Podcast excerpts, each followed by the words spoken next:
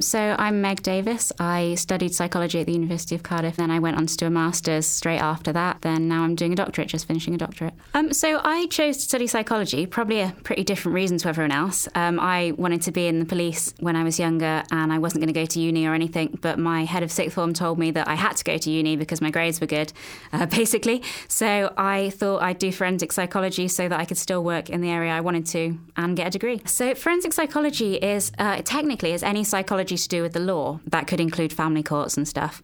But mainly, I work with offenders and trying to reduce reoffending, and then there's a, a, tiny bit of victim work. So it's it's mainly reoffending. It's not really trying to get into the, the minds of the offenders. There's no profiling like you see on TV. There's definitely no DNA analysis that I get asked all the time. So, uh, yeah, just working out why people do bad things and trying to change them. So, to become a forensic psychologist, you have to do an accredited um, undergraduate degree like the one at Cardiff and you have to get at least a 2 1 in that. And then you have to go on to, you either go on to a specific forensic master's, there's about 14 in the country. You need to check the BPS website. I made that number up off the top of my head. Um, and so that's um, BPS stage one of training is the master's. And then you have to do stage two, which is either um, a combined master's and doctorate doing stage one and stage two, or it's a separate doctorate on its own, or it's just working as a forensic psychologist under supervision and submitting work to the BPS, the British Psychological Society. There's loads of crossover with clinical, so most of the jobs that I'm applying to um, are actually clinical psychologist posts with forensic populations. So clinical psychologists are always needed because there's a lot of mental health issues and trauma within forensic populations. So forensic and clinical psychologists will quite often overlap with their work. I've done clinical work, I've done social anxiety and depression and stuff with my forensic forensic patients as well as the reoffending work. The main role of a forensic psychologist that differs from a clinical psychologist is risk assessments.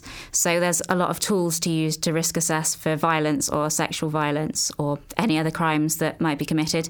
So um, a lot of times you'd be interviewing someone to work out whether they show the particular traits linked to reoffending um, or new offending sometimes.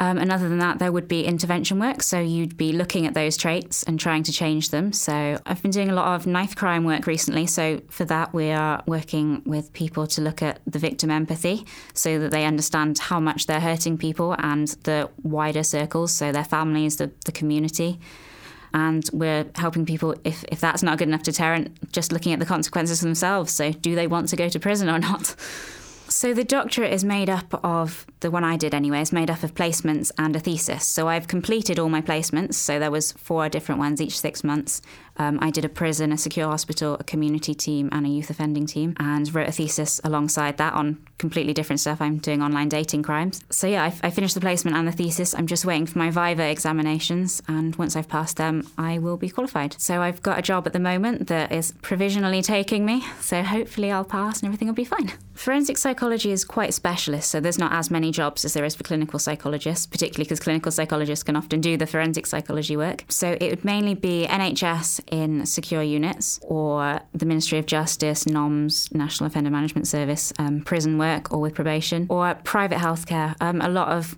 psychiatric hospitals for offenders and secure units are now covered by different private companies, so that is the main job market at the moment. My advice to anyone who wanted to study forensic psychology is to try and get work experience if you can. It's really hard um, because the insurance no one will take on volunteers. But yeah, try and get work as maybe a support worker in a secure unit or anything, anything you can do just to get a taste of the field and see whether it is for you because it is tough. Um, when I my first support worker job, I wanted to quit after about two hours after reading the files of some really traumatized patients. But if you stick it out, it can also be really rewarding. The undergrad syllabus, the core BPS modules, there's a reason you have to do that to be a forensic psychologist as well. You need, um, particularly the developmental modules, are really good because a lot of the reasons people become offenders is because of their childhood. So you need to think about that even before they're born, the stuff that happens to babies. And the stats, you have to do so much stats. That's relevant for every kind of psychology, I think. My tone of voice changed there, obviously. Um, yeah, and it's it's all relevant. Some of the disorders you'd come across, you'd see in the offender populations, so the clinical aspects as well. Um, a lot of offenders have maybe had traumatic brain injuries, so all the neuroscience is useful. Offenders do quite often have really traumatic backgrounds and they've got a lot of needs. Um, they're just people at the end of the day, and you want to be making them happier. So it's really rewarding when you can see progress. And for me, it's the attitude change. So I'm not saying that I can change everyone's views, but if someone is wanting to get into loads of fights and then I convince them that maybe that's not the best idea, that is that's just really satisfying.